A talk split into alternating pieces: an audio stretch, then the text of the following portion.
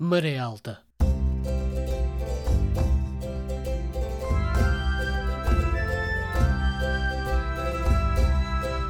Na madrugada do dia 25 de abril, o movimento das Forças Armadas Portuguesas estabeleceu o controle da situação política em todo o país, proclama à nação o seu propósito de a libertar de um regime que a oprime há longos anos e de levar a cabo um programa de salvação do país e de restituição das liberdades cívicas de que vem sendo privado.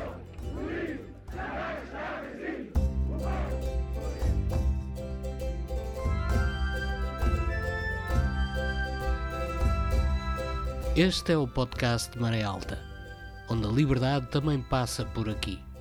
Eu sou Alexandre Martins e com a entrevista conduzida pela Maria José Braga, a música de Chico Pires e a imagem gráfica de Carlos da Torre, ouviremos mais memórias e histórias de um certo abril de há 50 anos.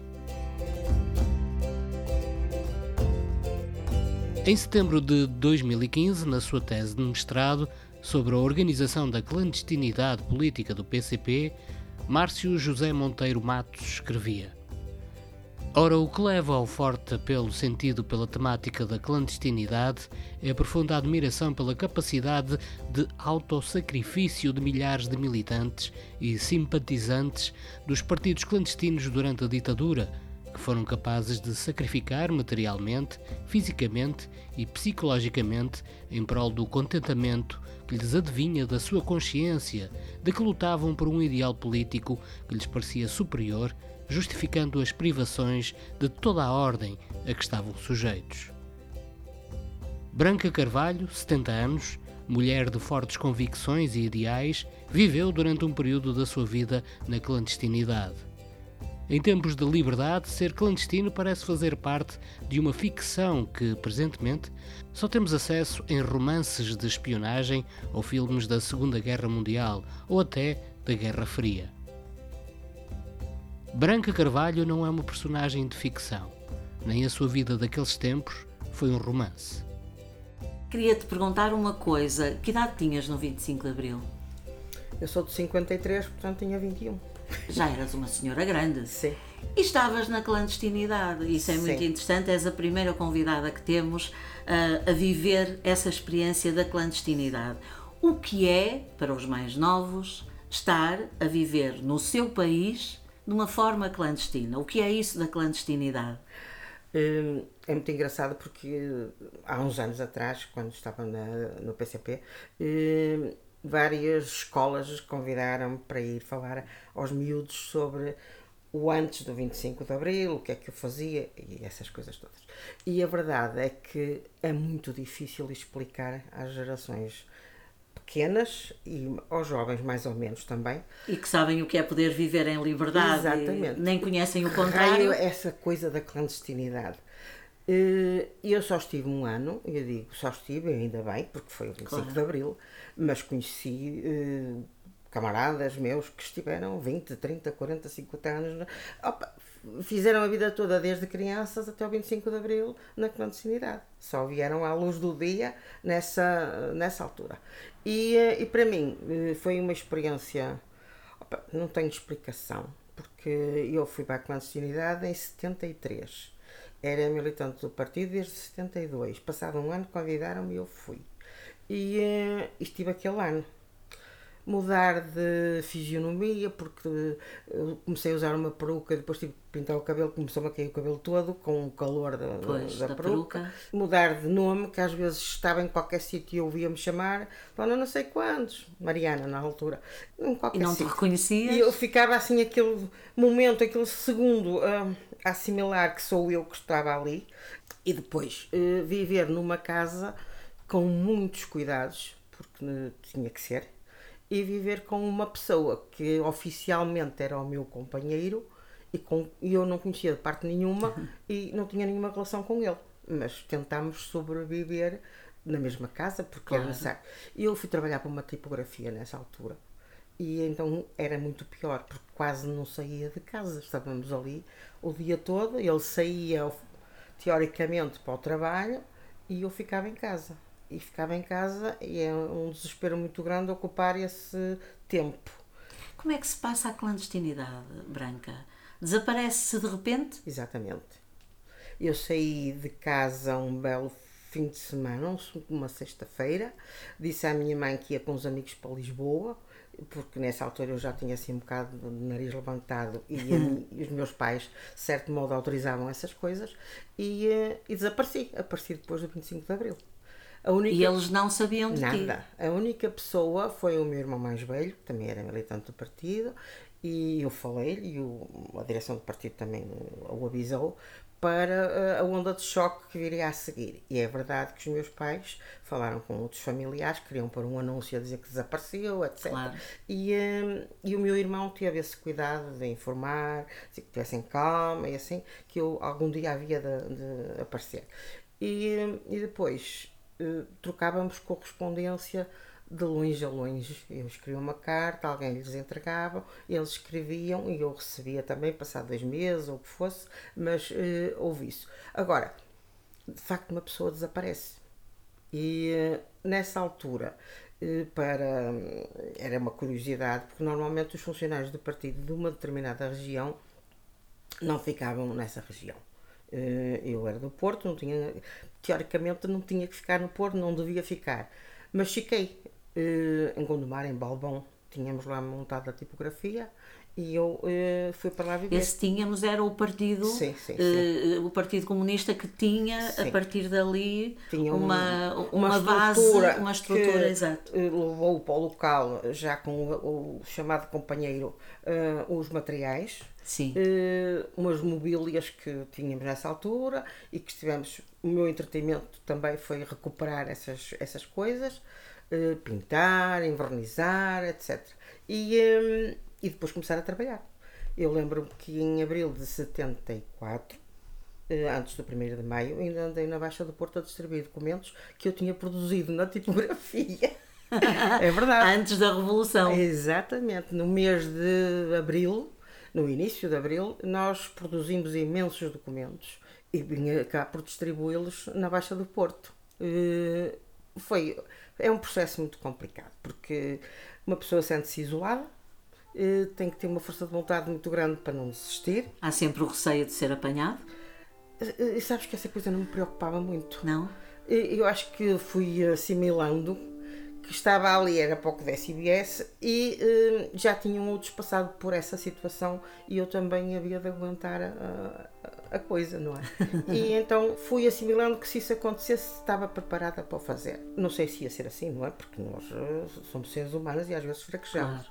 Mas esse princípio de que não, não vou denunciar ninguém, não vou fazer nada que ponha em causa outras pessoas, eu uh, assumi e acabou. Acho que não ia levantar problemas a ninguém. Na tese de mestrado de Sara Alexandra Calado Gonzalez, Da clandestinidade para a liberdade, histórias de vida de mulheres comunistas, retiramos os seguintes extratos.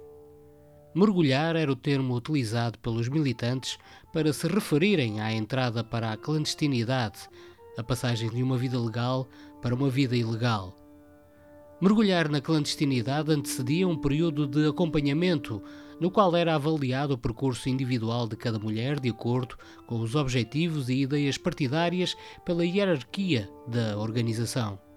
Mais, as qualidades exigidas e valorizadas referiu uma compreensão justa da luta que o nosso partido leva a cabo, dedicação à classe operária, ao nosso povo e ao nosso partido honestidade, firmeza, amor ao trabalho e espírito de sacrifício.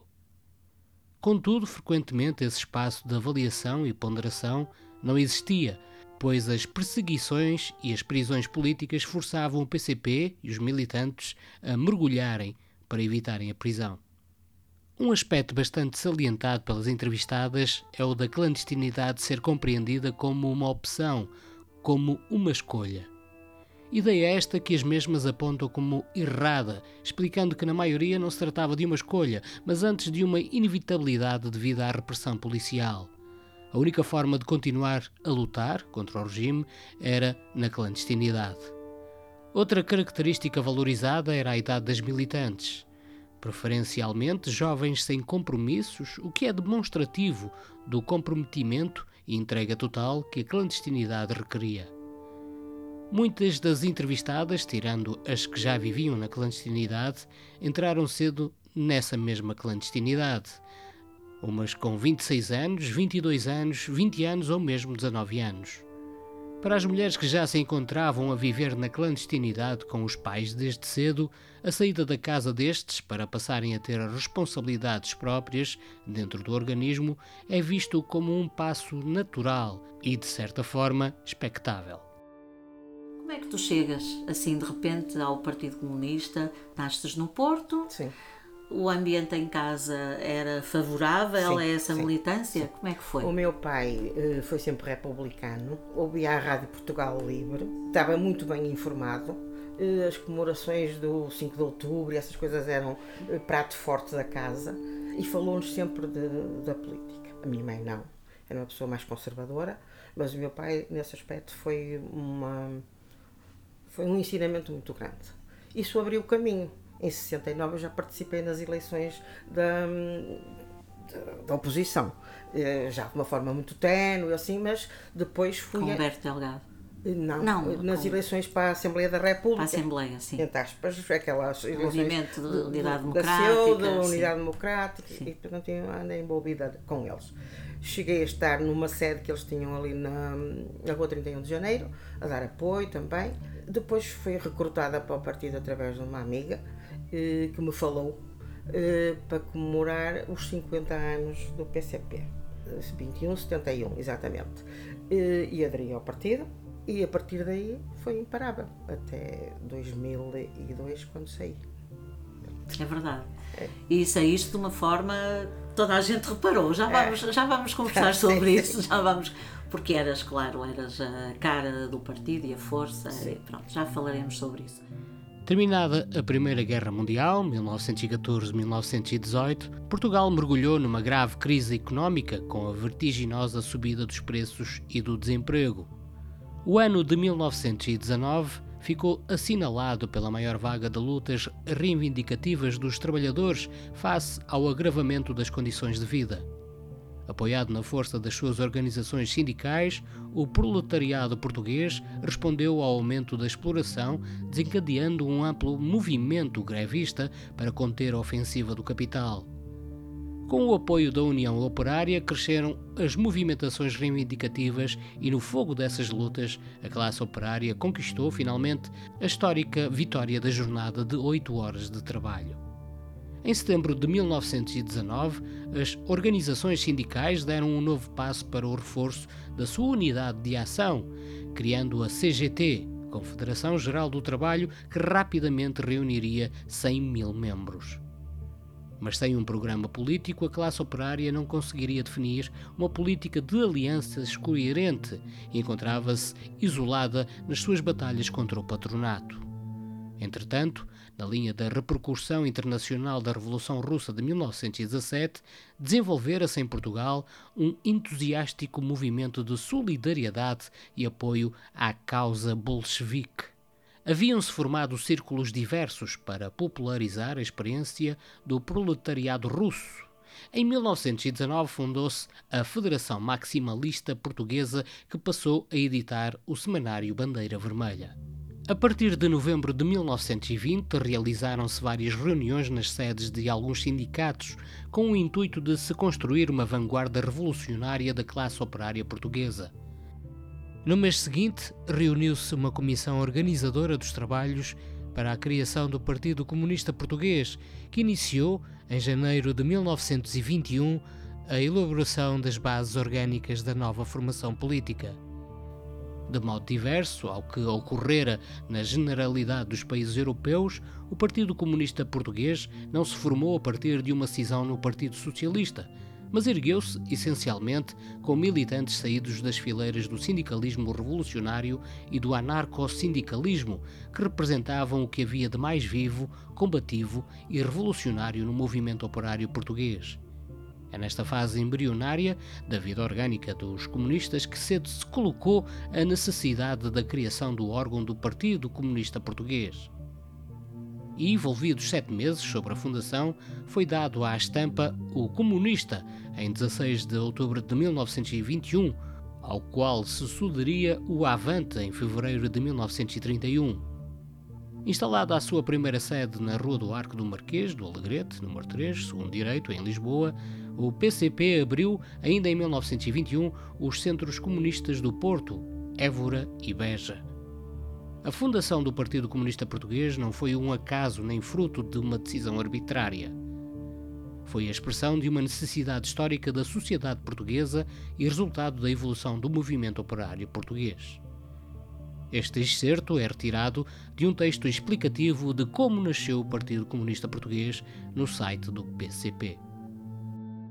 Entretanto, estás na clandestinidade e chega o 25 de Abril. Sim. Tu sabias não, que isso ia nada, acontecer? Absolutamente nada. Nós, aliás, a clandestinidade tem coisas muito interessantes, não, não quero perder muito tempo com isso.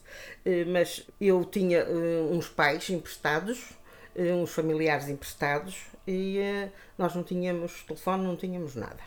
Portanto, havia uma forma de contactar com as pessoas que nos controlavam nessa altura, tinham lá a casa, de quando em quando, os tais pais, e, eh, e, então nós tínhamos um esquema de, de contacto e, já previamente combinado e sabíamos que se fosse preciso alguma coisa, nós falávamos, contactávamos e alguém nos contactava também. Portanto, como nós não tínhamos telefone, o nosso vizinho e senhorio tinha telefone e nós pedimos autorização sempre que houvesse assim algum problema que a mãe quisesse contactar ou assim, eh, se podia fazer. Foi autorizado e recebemos uma chamada no dia 25 de abril, já tarde, a dizer que não saíssemos, estivéssemos com calma, que era um movimento de esquerda, tá, tá, tá, tá, para a gente se aguentar. E eu só vim para casa no dia 28 de abril. Portanto, não é... E andei de autocarro foi uma coisa tão engraçada porque eu deixei de andar de transportes públicos, fazia quilómetros a pé, eh, com sacas de propaganda para ir entregar a, a determinados sítios, e naquele dia eu vesti-me como me apeteceu e peguei no, eh, na minha trouxa e fui apanhar o autocarro para ir para casa. Estava a sair do autocarro, eh, perto de casa da minha mãe, e vejo o meu irmão que tinha regressado de Moçambique naqueles dias a chegar a casa também. Ai, Olha, foi uma coisa. Olha, ele pegou-me ao colo, demos ali umas voltas, foi uma alegria. Pronto. Mas foi assim muito emocionante. Nesse a liberdade a chegar. É, é, nesse dia de manhã. Maré alta. Eu tinha um, um, amigo que ia lá à casa, um camarada que nos ia lá dar apoio, que era um, funcionário do partido há muitos anos, e um, ele tinha sido preso uns dias antes do 25 de Abril. Portanto, quando acontecia uma coisa dessas, de uma casa que eu conhecia, então uma tipografia mais complicado, nós tínhamos que sair da casa até ver se ele tinha algum comportamento, podia ter eh, descaído qualquer coisa e, portanto, era uma tipografia que se ia eh, perder. perder. E para não acontecer isso, nós tínhamos que sair da casa, mas levar o material da tipografia. Então, nós não tínhamos em casa material e fomos a uma loja eh, no centro do Balbon, para às nove da manhã estava lá plantada para comprar umas malas para carregar o rolo, tudo que tínhamos na casa para produzir os materiais. E então eh, eu estava à porta da, da loja e ouvi falar do movimento. E eu pensei cá com os meus botões, deixa ver, não compro malas nenhumas. e foi o que eu fiz melhor. Vim para casa, eu disse lá ao companheiro, olha, está a dar isto assim e assim, provavelmente há aqui mudanças, vamos ver o que é que dá. E ao fim da tarde disseram-nos para não sair da casa e já não fui eu que a levantei.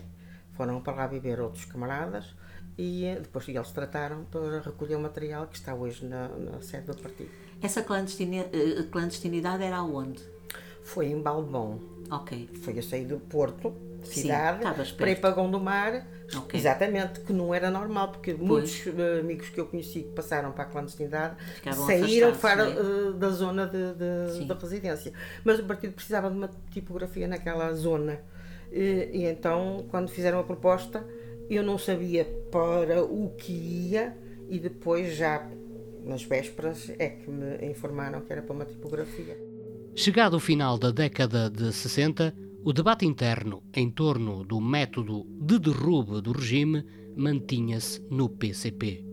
Alguns militantes defendiam que apenas por intermédio de constantes ações violentas contra o regime seria possível derrubá-lo.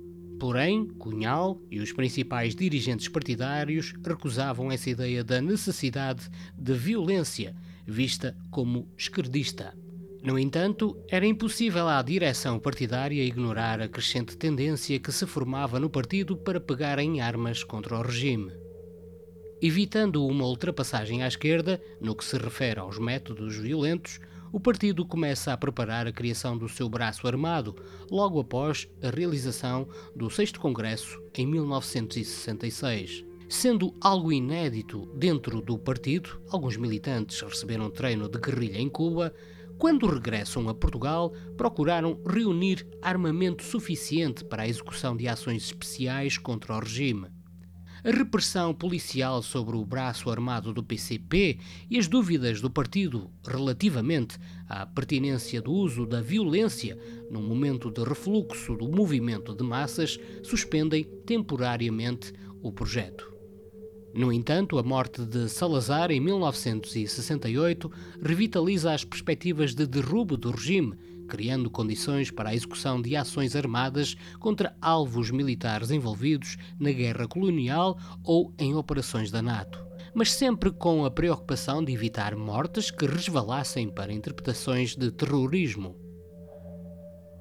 Após qualquer ataque, a ARA, a Ação Revolucionária Armada, assim se chamava o braço armado do PCP, explicava as razões que a tinham motivado à execução do atentado.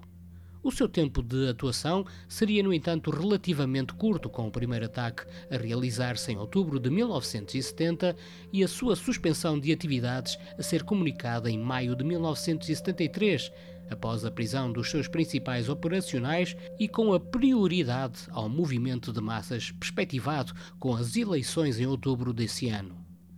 Relativamente à ARA, o PCP, apesar de demonstrar o seu apoio público às ações realizadas, procurou sempre até à queda da ditadura desmarcar-se de qualquer relacionamento direto entre o partido e a organização armada. Este é mais um extrato da tese de mestrado de Márcio José Monteiro Matos. Acontece então o grande dia, o dia ah, inicial, inteiro e limpo. Muito bom.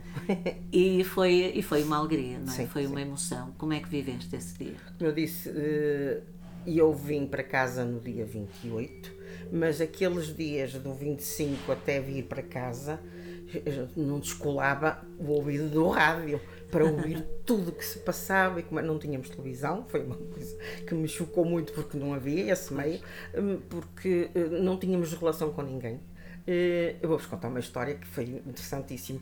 Eh, em abril de 73, não, 74, na Páscoa, estávamos os dois sozinhos, era, não era normal que a família não nos viesse visitar, aquilo era um meio muito pequenino, e nós não sairmos. Então eh, o partido sugeriu eh, que nós fôssemos dar uma volta todo o dia e íamos visitar a família, oficialmente para os vizinhos e assim, que eu tentei manter uma relação com os vizinhos para não acharem Sim. que nós éramos um casal uh, estranho, esquisito. Claro, claro. E uh, então nós saímos de manhã cedo, apanhámos o transporte e fomos para Guimarães almoçámos em Guimarães e andámos a fazer horas todo o dia, até às tantas da noite, para regressar a casa de ter estado com a família. E eu disse, que coisa!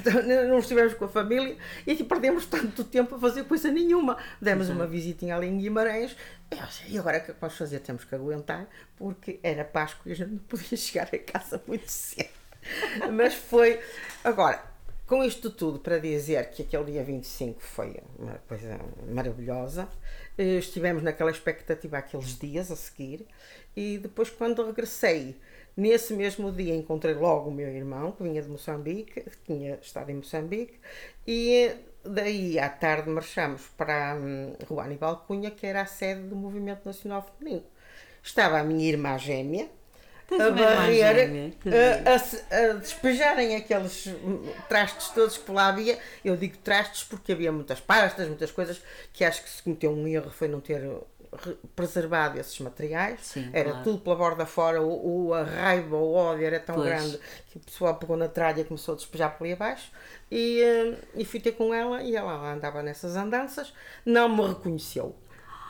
Porque eu estava com o cabelo pintado de loiro, muito mais magra, com muito, muito, muito diferente. E então ela ficou assim parada nas escadas a olhar para mim muito tempo. Ah, e aí, minha irmã? e lá veio por ali afora, foi uma alegria imensa. Depois estive no 1 de Maio, já muito ativa, né? a pintar panos para o 1 de Maio, essas coisas todas. E tive a sorte de, nessa altura, alguém na, na manifestação me ter tirado uma fotografia que está na capa do Rumo à Vitória que foi lançado a seguir. Ah, curioso. E eu estou lá. estou lá com os meus irmãos e a família, estamos lá assim nessa. Giro. Foi, foi muito bom, muito bom mesmo. É, foi uma altura de, de sonho. Sim, e eh, uma alegria muito grande. Vocês já tiveram aqui pessoas que foram entrevistadas que estiveram na guerra colonial ou que tiveram Sim. familiares e assim. E eu acho que o que me levou ao PCP foi a mesma coisa. Eh, porque nós éramos sete irmãos e quatro eram rapazes. Aquela pressão de irem para a guerra, e dois estiveram na guerra, um esteve preso, uh, que, não teve, que não foi à guerra, e os outros dois estiveram na, na guerra colonial. E isso criou-nos uma opressão tão grande, tão grande, de que eles podiam ir e que podia acontecer a desgraça que aconteceu a milhares de, de jovens. Uh, foi uma pressão sobre nós muito grande pronto, e ajudou de certo modo ao meu envolvimento no movimento de resistência e depois no partido, isso é verdade. Ainda na tese de mestrado de Sara Alexandra Calado Gonzalez, podemos ler: Se na clandestinidade o trabalho era muito, no período entre 74 e 75 a intensidade e as exigências aumentaram significativamente. Se anteriormente era possível gerir um horário definido pelas clandestinas, Sendo a casa o espaço de trabalho, neste novo contexto a situação inverte-se. Não existia um horário rigoroso, antes a disponibilidade para o trabalho, a maior parte fora de casa. Era permanente, 24 horas por dia. Ao mesmo tempo, a solidão e quietude que formavam o ambiente da casa clandestina foi substituído por uma convivência diária entre funcionários e militantes. Como foi então gerida esta mudança tão rápida dos hábitos da clandestinidade? A maioria das entrevistadas referem este momento como difícil devido ao trabalho intenso, quase sem descanso. Contudo, sublinham, apesar do grande sacrifício feito durante esta altura, havia a compensação de viverem finalmente em liberdade o privilégio de terem chegado ao 25 de Abril e de participarem diretamente na luta que estava a ser travada nesse momento. Para além desta dificuldade em viver uma vida em liberdade, outras condicionantes afetaram profundamente as entrevistadas, em particular as que tinham filhos pequenos e que requeriam cuidados diários difíceis de compatibilizar com um horário preenchido. Algumas das entrevistadas só puderam ter os filhos perto quando o seu dia a dia se estabilizou. Ainda assim, era necessário o apoio de familiares ou de camaradas que tomavam conta das crianças no caso das reuniões se prolongarem até tarde. Havia eh, contactos com os camaradas que estavam detidos, sim. com os camaradas que estavam no exílio, com os camaradas. Sim, sim. Como é que era feito? Como é que era esse processo? Não, não devia não, ser fácil. Não. Como connosco aconteceu, nós tínhamos só uma pessoa que nos contactava, eh, que foi o primeiro responsável pela tipografia e por nós. Eh, de quando em quando nós tínhamos combinado um determinado sítio, deixávamos uma coisinha para identificação, se a casa não estava a ser vigiada. E depois, porque nós éramos um casal emprestado, não é? Uhum. surgem naturalmente aqueles problemas da relação. Eh, um homem sozinho eh, é mais a potência para tentar que a companheira que está com ele uhum. crie uma relação. E eu não queria, pronto. E como não queria, isso criou alguns problemas uhum. entre nós os dois e decidiu-se então, ou a direção do partido decidiu que o melhor era ser um casal a acompanhar-nos marido e mulher, ou companheiros naquela altura também, e uh, para ter a, presença feminina de apoio também claro. e, e, então uh, as coisas começaram a funcionar melhor mas era só isso nós não sabíamos nada senão quando esse casal vinha à nossa casa e nos informava, assim, nós não tínhamos conhecimento absolutamente de nada desses canais, dessas coisas, nada. Não, era só uma informação genérica sobre as questões políticas. A 20 de maio de 1974 foi criado o Movimento pelo Divórcio. Realizou-se a 19 de junho um comício no Pavilhão dos Desportos e de seguida de uma manifestação a 19 de julho. Com a aplicação do Decreto-Lei nº 261-75, quebrou-se a autoridade da Concordata de 1940 sobre esta matéria, abrindo-se o espaço para o divórcio dos casais unidos pela Igreja. É referido que a seguir ao 25 de Abril, muitas mulheres, incluindo vizinhas, conhecidas, amigas, se divorciaram, soltando-se das amarras de casamentos sufocantes e conquistando assim a sua independência. Em 1974 são registados 77 divórcios. Em 1976, 4.875 e em 1977 o número foi 7.773. A condição de solteira também é apontada por algumas entrevistadas como um avanço na posição social da mulher. A moral conservadora hegemónica durante o Estado Novo, fortemente imbrincada nos valores da religiosidade católica, entendia que as relações sexuais ocorrem exclusivamente no espaço matrimonial e com o objetivo da reprodução. Por sua vez, a virgindade é definida como condição necessária para o casamento apesar do desencontro entre o discurso dominante e as práticas. E em 1967, o Código Civil aponta a não comprovação de virgindade como fator válido de anulação do casamento. Viver nesse país não foi fácil, no país do pós-25 de Abril porque não só pelo machismo e por obviamente a sociedade arcaica sim, sim. Em, que, em, que, em que vivíamos, mas também porque a luta, afinal, não foi aquela que se esperava ou com que sonhou naquele primeiro é, ano, não é? é Hum, portanto, tu passaste também por muita turbulência. O ataque às sedes do Partido Comunista, já cá estavas, tanto em Viana como em Ponte Lima, não, já cá estavas, estava, não, não, isso ainda foi antes de Eu passei por essa fase no Porto, no quando Porto. eles tentaram Exatamente. ir a Aníbal Cunha. Exatamente. E eu estava lá.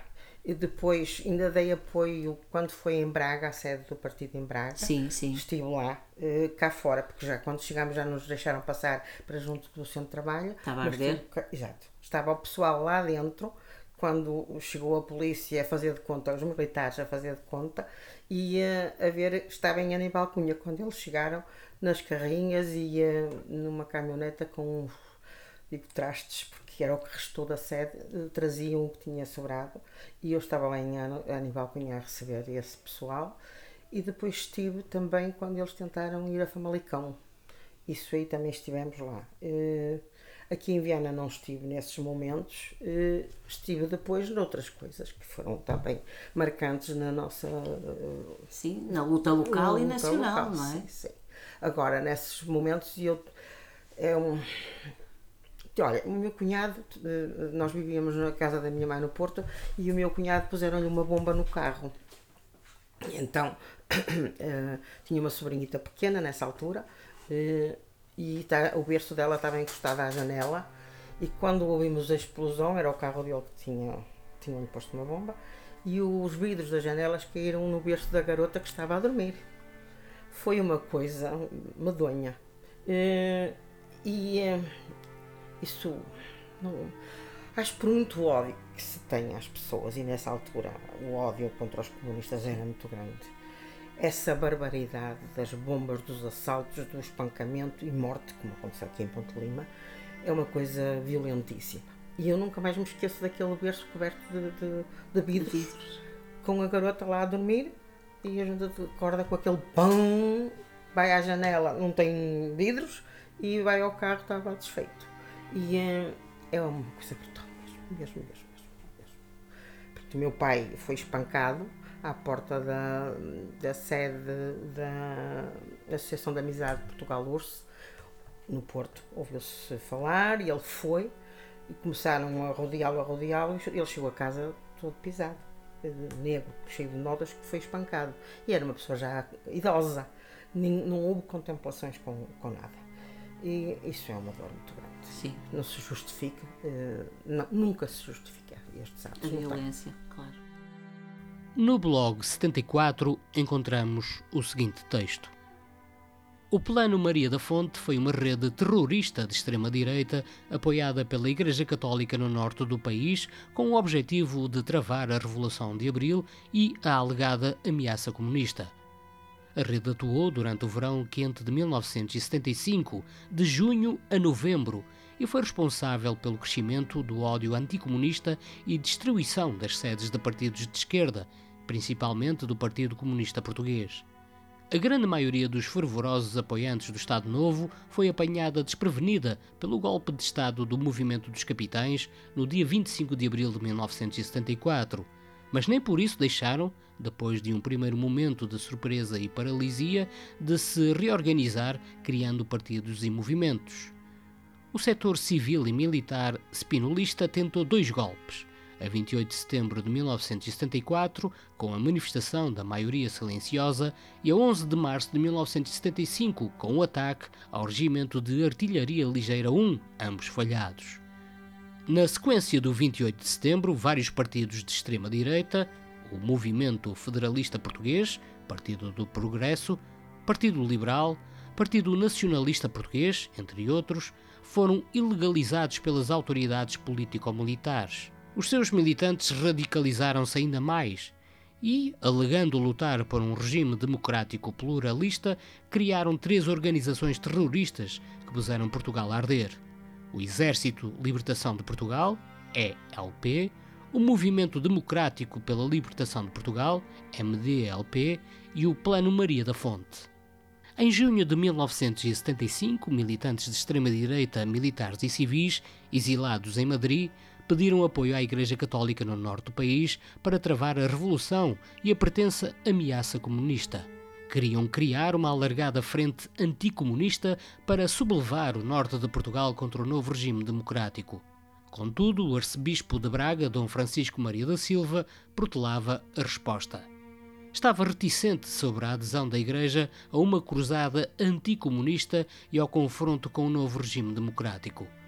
Foi então que Jorge Pereira Jardim, antigo homem de confiança do ditador António de Oliveira Salazar e ligado aos serviços secretos ocidentais, Valdemar Paradela de Abreu e José Sanches Osório, da rede bombista de extrema-direita, Movimento Democrático para a Libertação de Portugal, delinearam um plano que originasse um escândalo e pusesse a Igreja do seu lado sem mais hesitações ou adiamentos. Dias antes de o arcebispo embarcar no aeroporto de Lisboa para Manaus, no Brasil, a 11 de junho de 1975, o Copcon de Hotel Saraiva de Carvalho recebeu uma denúncia anónima afirmando que o clérigo transportava, por baixo das suas vestes, avultadas somas de dinheiro para outro lado do Atlântico.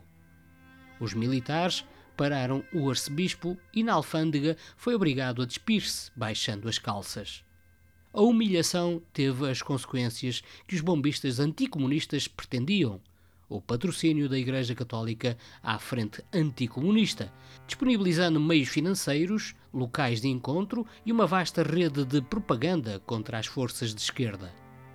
O episódio foi apresentado como mais um exemplo do desvario dos militares comunistas durante o PREC e da perseguição do novo regime contra a Igreja e os seus representantes. A denúncia falsa foi nossa, para lhe provocar a reação que ele veio a ter, que foi convocar a manifestação de Braga a 10 de agosto de 1975. Depois explicamos-lhe o assunto e pedimos-lhe desculpa. E o arcebispo de Braga absolveu-nos, confessou o operacional do MDLP, Sanches Osório, ao jornalista João Paulo Guerra. Foste sempre, então, desde sempre, não é? Uma ativista. Sim, sim, sim. Entretanto, estás, eh, vivemos já em, em liberdade e tu vens para Viana sim. para assumir a, a direção sim, aqui sim, do, do Partido Comunista. É, sim, e a nossa, nessa altura a nossa disponibilidade era total ao partido, fosse para onde fosse. E propuseram-me ir para trás dos montes e eu disse que sim. E, entretanto, acharam que uma mulher só, solteira, sozinha, jovem, atrás dos montes, ia ser muito complicado e naquela altura eu não tinha carta de condução. Então propuseram-me vir para Viana. Também não tinha carta, mas, cá me dizer, acho que é o melhor. Viana era mais fácil. É, claro. não foi fácil do ponto de vista da relação com os militantes e com a sociedade em Viana. Locais, assim? Ah, sim, porque era, na minha opinião, uma sociedade machista. Ah, em 2001, quando eu vim para cá, eu sentava-me ali na esplanada do América e ficava toda a gente a olhar para mim, quem é esta, não é? 2001, não foi 2001. antes? Não, eu vim em 2001 para cá. Ai, desculpa, tens razão. 1981. Ah! 1981, desculpa. Eh, eu vim em 1981, outubro. E acontecia isso, não é? Assim, Verdade. Estava ali assim, quem é esta? E a minha irmã gêmea, de vez em quando, vinha cá passar uns dias comigo e dizia: Libra, nunca mais vir para Viana porque isto é uma confusão, toda a gente fica a olhar para nós. Mas era a sociedade Sim. E depois eu optei por ir mais para, o, para os Estevos, para, para o cafezinho dos Estevos, porque ali sentia-me um bocado já envolvida com pessoas que conheciam, claro. que era do partido, passava por lá muita gente, e eu eh, estive lá, sentia-me melhor. Mas foi difícil.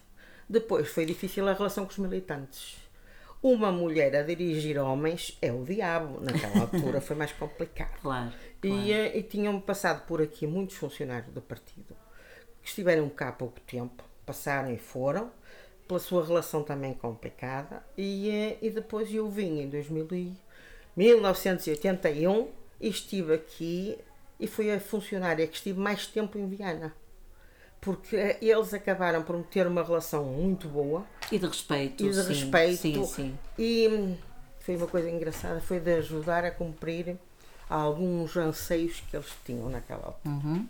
que foram o, um, a compra da sede do partido uhum. os militantes tinham um, uma aspiração velhíssima de ter uma sede uma própria sede, verdade. E, e portanto eu dei um passo muito grande nessa altura para termos uh, comprarmos o, a sede e, e trazer o Álvaro Cunhal aqui ao distrito, a vários pontos do distrito que ele nunca tinha cá estado. E nunca mais me esqueço da ida dele ao Soajo, que foi uma coisa de. uma emoção tão grande, porque aquela freguesia inteira, aquele povo dali de Soajo, veio toda à rua para conhecer o Cunhal. E os militantes do partido foi uma coisa. E isso arrepia-me, porque eu não consigo lembrar-me do discurso do Enes, do Enes do Soares, que era o presidente da junta na altura, que foi uma coisa tão emocionante, tão bonita, e depois aquele convívio por aquelas ruas, aquele povo todo atrás de nós, e essas aspirações do, dos militantes do partido, que o Cunhal viesse cá e estivesse em contacto com os militantes, muitas vezes foi e também uma das coisas que foi de encontro às aspirações do, do partido, aqui localmente. E é, eu não me esqueço dessas coisas. Claro que não. Muito, muito. É uma emoção ainda hoje. É, é para mim. Eu lembro-me de te ver quando o Álvaro Cunhal esteve cá a falar Uh, ali no auditório do Politécnico, ah, no Jardim Dom Fernando. Sim. Eu lembro-me de te ver a acompanhá-lo, eu estava no público, e de te ver a acompanhá-lo para o palco. ele já altura. via muito mal nessa sim, altura, sim, não é? sim, Notava-se, aliás, ele ia de braço dado contigo. Uh, porque se percebia perfeitamente que eu estava já a apoiar. Sim. E, uh, e lembro-me de, de pensar: caramba, não me importava nada de estar ali no lugar da branca. Não, Aquela figura, um... ele era uma figura imponente, sim, sim. bonito e já velho, já tão idoso, com uma figura uh, de uma força, uma presença, de uma força indescritível, fantástico mesmo. Sim, Conclusão, chegaste a uma Viana machista, Sim. dura, que te fez. Mas entretanto também te apaixonaste e ficaste cá é e tens, tens dois vianenses, homens, dois homens dois vianenses. que nasceram aqui, é verdade. A 16 de julho de 2002, o Jornal Público, em conjunto com a agência Lusa, noticiava o seguinte. Branca de Carvalho abandonou hoje a liderança da direção da Organização Regional de Viana do Castelo do PCP, que assumia desde outubro de 1981, alegando discordâncias profundas com a direção nacional do partido. Como já não me revia no rumo que o partido está a seguir a nível nacional, não seria ético da minha parte continuar a assumir a responsabilidade de coordenação de uma organização regional, indicou Branca de Carvalho. A dirigente regional do PCP sublinhou que uma das principais razões que levaram ao seu afastamento foi a não realização de um congresso extraordinário. Penso que esse seria o espaço privilegiado para todos os militantes debaterem os problemas do partido. Não podemos enterrar a cabeça na areia como avestruz, não podemos fazer de conta que a crise não existe, sustentou. Branca de Carvalho manifestou-se também 100% contra as sanções que a Direção Nacional do PCP quer aplicar aos militantes que têm exprimido opiniões diferentes das suas. Não é dessa forma que se resolvem os problemas internos de um partido, defendeu.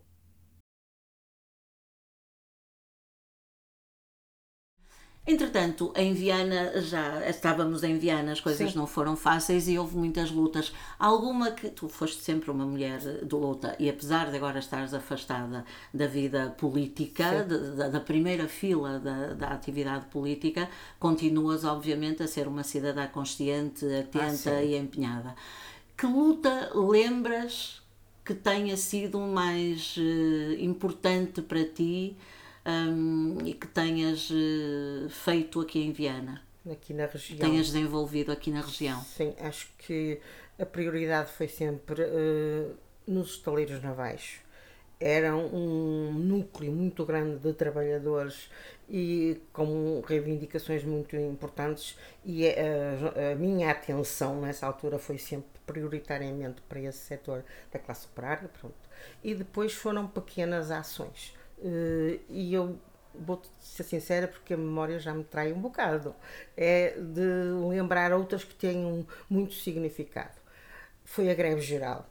Uh, acho que foi uma coisa marcante aqui na cidade e para mim, porque era uma região onde a gente pensava que as coisas iam correr muito mal e correu muito bem, e acho que são as coisas que eu mais me lembro. O movimento dos trabalhadores, é verdade, com prioridade para o movimento no setor dos salários navais e depois, eh, quando foi a greve geral, depois foram pequenas ações que a gente vai sempre acompanhando. Não me lembro assim em particular, mas se me lembrar Sim. um dia destes também vos digo, olha, esqueci-me, porque o raio da memória já não lembro. Eu estive ontem, vou-vos confessar, estive ali a tomar nota assim, caramba, quantos atos eleitorais eu passei em Viana e o... Quantos passaste, lembras? Olha, não sei, mas tenho aqui ah, escrito. Okay. Tenho aqui. O último que foi muito marcante para mim foi em 2002, quando deixei de ser funcionária e de estar no partido, mas eu deixei de ser militante do partido depois, um pedaço depois. Mas em 2002 deixei de ser funcionária. E em março desse ano eu ainda fui candidata à Assembleia da República. E fui eh, candidata porque me pediram, e eu não era capaz de, nessa altura, que já tinha uma perspectiva de saída, já sabia, já estava programada a minha vida nesse sentido, de deixar os militantes eh, sem, sem chão. Porque ou eu aceitava ser candidata, ou vinha alguém que não era da região ou que não vivia cá para ser o cabeça de lista eh, cá em Viana. E dividiu-me muito pessoalmente, porque sim, eu não quero porque raio eu vou ser candidata se eu depois vou deixar a minha atividade política uh, no PCP. Mas não, não posso deixar os militantes assim. Por respeito deles, eu tenho que aceitar. Foi uma campanha muito dolorosa, porque eu tinha que estar presente em várias coisas e eu não queria mas fez esse sacrifício. O que é que aconteceu, Branca? O que é que te afastou? Tu eras uma, uma militante tão, tão empenhada, tão hum. convicta daquilo em que, Sou. que acreditavas e defendias.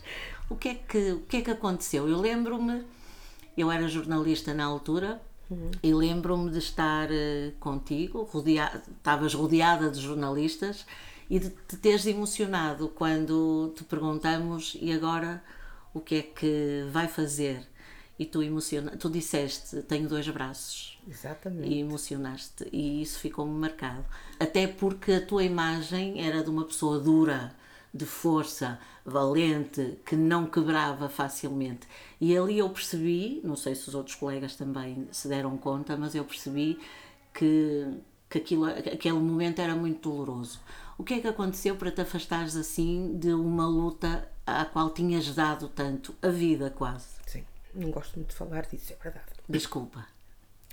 Porque uh, eu estive tantos anos no PCP e nessa altura eu senti-me um bocado defraudada com muitos princípios que tinha e tenho.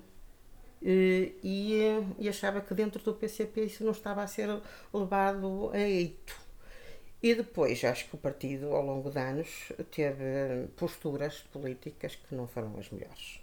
Nunca mais me esqueço daquele congresso onde nós discutimos sobre o que se passou nos países socialistas e eh, tivemos que fazer uma reflexão sobre isso e tornar claro que a política do PCP não tinha a ver com essas realidades. Eh, o congresso para decidir o voto no Mário Soares, pronto, são coisas que nos marcam. E de, posteriormente, e mais recentemente até, quando o partido agora votou a dissolução da Assembleia da República, acho que é um disparate. Nós estamos a pagar a fatura de termos feito essa opção. E houve muitas coisas dentro do partido que tinham a ver com a nossa postura pessoal. Nós éramos funcionários e hum, a gestão dos funcionários em termos nacionais era muito complicada e pouco perceptível para quem estava fora do centro de Lisboa. Nós tínhamos dificuldades económicas enormes aqui na região, porque o princípio foi sempre as organizações pagam aos funcionários e a verdade é que eu estive seis meses sem receber salário. E isto para mim não era imaginável num partido comunista, não é? E a nossa relação com a direção do PCP era muito difícil. A discussão das teses do Congresso, uma coisa brutal, porque isso do voto de braço no ar é muito importante, mas em geral as teses já vinham preparadas, nós só estávamos ali a, a trocar as vírgulas. E, e isto para mim foi muito perceptível nos últimos anos e eu tive que sair, eu não podia estar. E, sou muito frontal e às vezes já tenho pago caro por causa dessa frontalidade e então disse não, é preferível eu sair e o partido tem o seu rumo, tem a sua direção e, e o que me custou mais foi deixar aqui a organização do Viana. Porque estive aqui uh, Claro. 20 anos Foste tu que a criaste. e estive fundo. aqui, dei o melhor de mim. Fizemos coisas em Viana que o partido, na altura, depois reconheceu. Sabes como é que nós, entre nós, nos chamávamos? A aldeia dos gauleses. Sério, porque nós íamos participar na festa do Avante e o nosso stand era o stand mais procurado na festa. Nós tínhamos orgulho em estar lá, de atender bem o pessoal que lá ia, fosse militante ou não fosse. Eh, A nossa participação era marcante na festa. Eh, Nós participávamos na Festa da Alegria em Braga, a mesma coisa. Quando fizemos a campanha para o Centro de Trabalho, quando a sede ardeu, eh, nós pedimos ajuda à Caixa Central para comprar a sede. Aquela sede. E, eh, e fizemos uma campanha de fundos que ninguém imaginava que íamos fazer. Mas nós inventámos tudo. Os 100, os 100, eh, os 100 mil, que era os 100 militantes a dar 100 contos cada um. Foi logo uma coisa, assim, eles nunca mais vão arranjar, mas arranjamos. e, eh, e fizemos uma campanha para o centro de trabalho, para a compra daquele centro de trabalho, que foi uma coisa brutal. Quando a sede ardeu, aquele orgulho, não, nós compramos, isto foi com a vontade dos militantes, agora vamos recuperá-la. E eu já saí a seguir. Mas fizemos essa campanha de recolha de fundos para. Portanto, quando eu saí, isto veio-me tudo à memória. Pronto, não Claro. podia deixar de vir. Claro. De vir, de vir à memória. E depois eu tive dois filhos em Viana. E vocês sabem o que é ter um, um bebê? E nessa altura os direitos das mulheres eram menores. Mas eu ao fim do mês tinha o meu filho no berço ao lado do, no meu gabinete comigo. E essas coisas marcam muitas pessoas. E eu eh, não posso esquecer isso.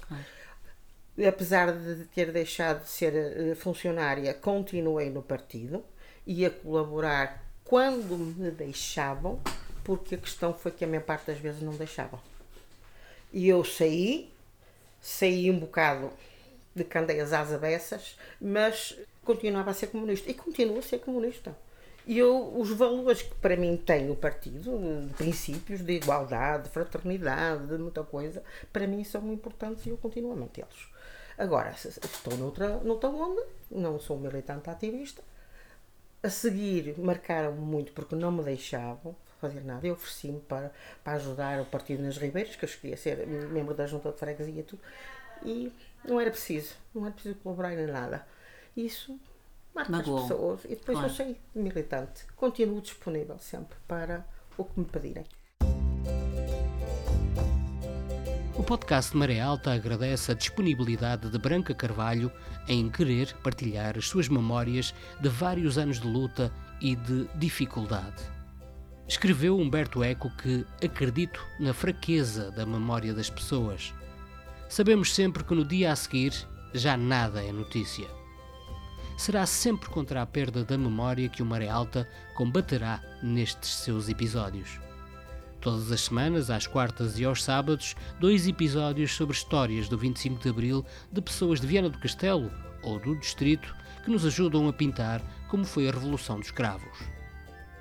A entrevista foi de Maria José Braga, a apresentação e edição de Alexandre Martins, a música original de Chico Pires e a imagem gráfica de Carlos da Torre.